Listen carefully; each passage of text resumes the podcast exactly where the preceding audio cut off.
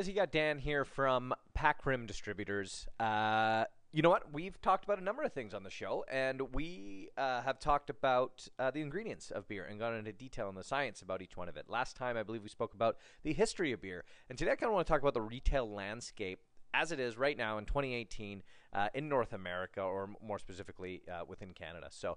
Um, as you can see when walking into a liquor store, there is a ton of choice, and that is certainly driver, driven by you guys, the consumers. Um, you know, you have upwards of 300 different uh, beers sometimes in a store, and it's interesting when you travel from west to east in Canada because in the in the west, um, we do have a large single section. Our single section uh, really consists of uh, large format bottles. So you're looking at the 650 ml bottles, 750 ml bottles, and it's more of a sharing aspect.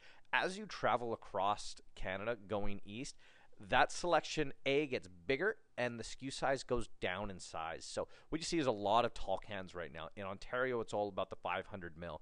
Uh, Manitoba, it's all about the uh, 473 mil can. And what you do, it's a wonderful shopping experience because what you do is you go and you grab an eight pack holder, an empty eight pack holder, and you walk around uh, and and pick eight different beers to put in it, and it's all individually priced, and it's all very reasonable pricing as well. So it's not necessarily more expensive to shop like that. Um, Another thing you're going to see a lot of, uh, certainly out west, is mixer packs, and that's kind of uh, just the breweries doing it for you. Um, and uh, most of the time, it's it's uh, about a 12 pack, a 24 pack, but you're starting to see as small as as uh, six packs. I mean, hell, I think Phillips just came out with a, um, or I think it was Parallel 49 came out with a hop box, which just has four tall beers in it of their different uh, hoppy beers. So so it, it's been driven by the consumer, and it's and it's a lot of choice. Okay, next we're going to look at convenience.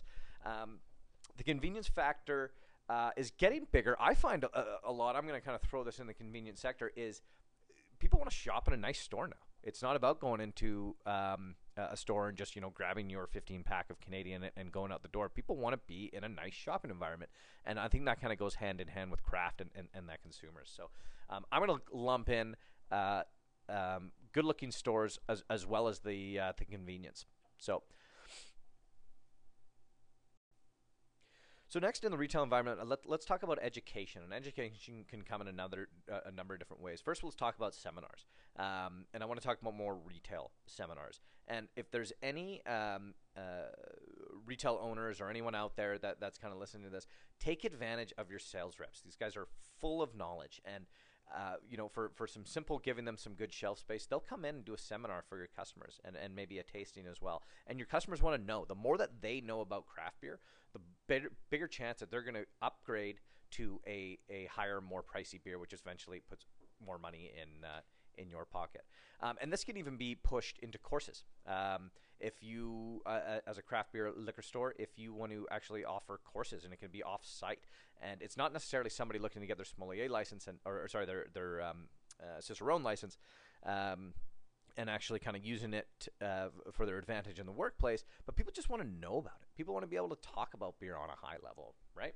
It's a fun thing to talk about. I know I do. I'm talking to no one right now on radio. So, um, talking about back end edu- education as well, and, and this is kind of more for the um, uh, for the key account owner um, to actually know not only about the beer itself, but uh, the back end how it works, know about supply chain, um, know about what it takes to actually like how much a bottle is compared to how much a, a, a, can is worth, and that's something that you can get direct from the brewer and probably the brewer owner, um, and that's something they'd be more than willing to uh, to help you out with.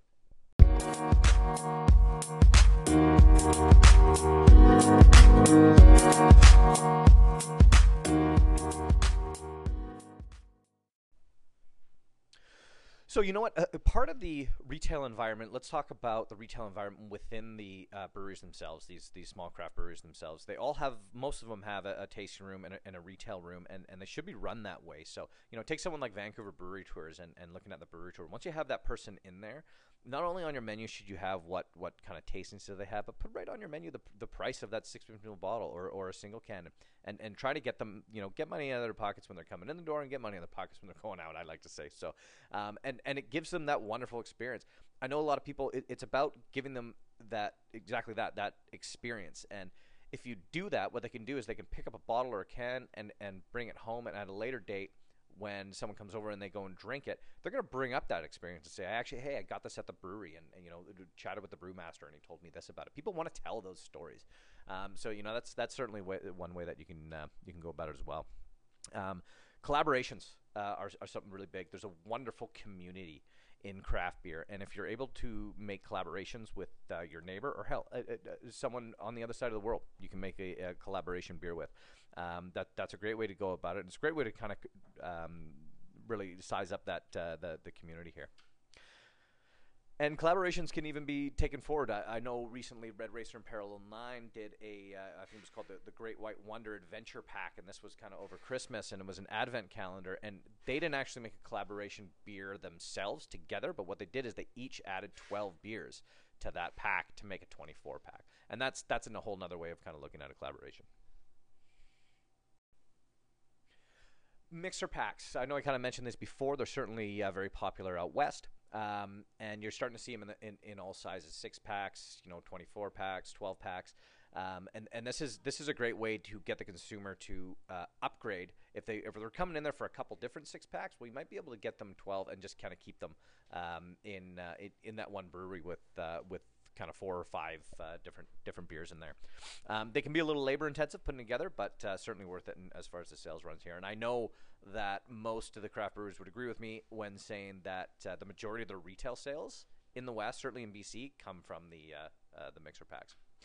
Gift with purchase in the retail environment. Uh, you know, me coming from big beer, uh, having worked with, with a couple of the big guys, nothing drives it like uh, gift with purchase and, and LTOs, which is limited time offer as far as uh, dropping the price. But a, a, gift with purchase, you'd be amazed at your numbers if you add a glass in it um, or add a hat uh, to, to, to, that purchase and, and how much sales that really does does drive. Um, so as you know, as far as a retail environment, you're always you're always going to be seeing that gift with purchase, and those those are always going to be the number one displays. Your number one, two, two, three display won't be necessarily price decrease, but it'll all be about a gift with purchase, and that drives people into the store as well. So. Talking about kind of cans versus bottles. Uh, if you uh, have walked into a store lately, you, you certainly have seen a shift from bottles to cans in the craft beer world. And, and that's simply because the consumer has been educated and kind of what I've talked about before. Um, it is it is just a better way to uh, to move um, beer. Number one, it's uh, it's cheaper. Uh, and it, to, to get it into a can. Number two, it is way better for the beer. Three things are terrible for beer: time, light, and oxygen. Can't do much about time as far as what vessel it in. That that's not a big thing. But as far as light, you have zero light hitting the beer, so that's going to uh, help not oxidize it quicker and zero oxygen as well. With a bottle, there always can be some seepage coming in through that uh, bottle top, no matter what kind of top you have. Um, and so it's just always always better to have it in cans, and we're starting to see that, and certainly starting starting to see that in uh, um, in BC.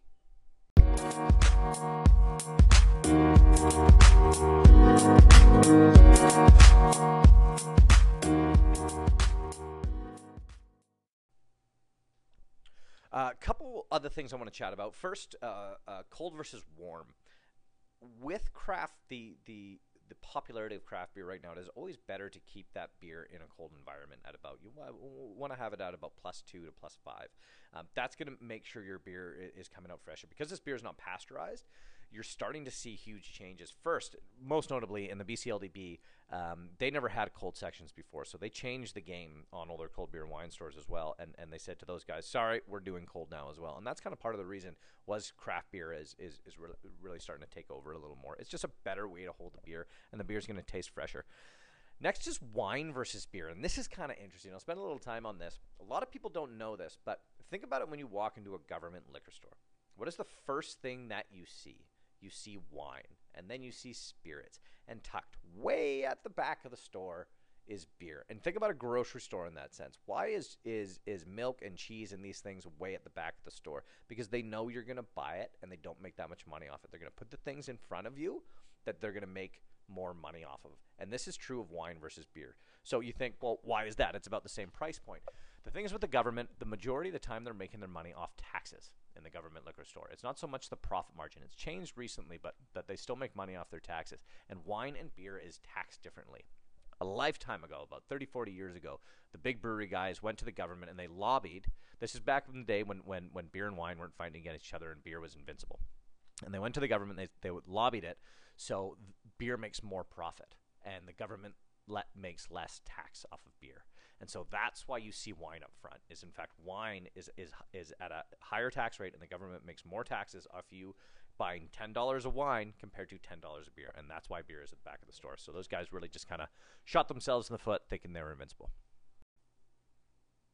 Well, guys, that's about it for for the retail portion of this. You know, hopefully next week we can do a on premise uh, side of this. But uh, I want to thank you for tuning in um, to uh, Packroom Distributors, something we like to talk about. Also, tune into our uh, YouTube channel, which is uh, Canadian Craft Beer Collective. Check it out. We've got some awesome interviews that we do with some uh, some local brewers around town. So check it out. Appreciate you guys tuning in.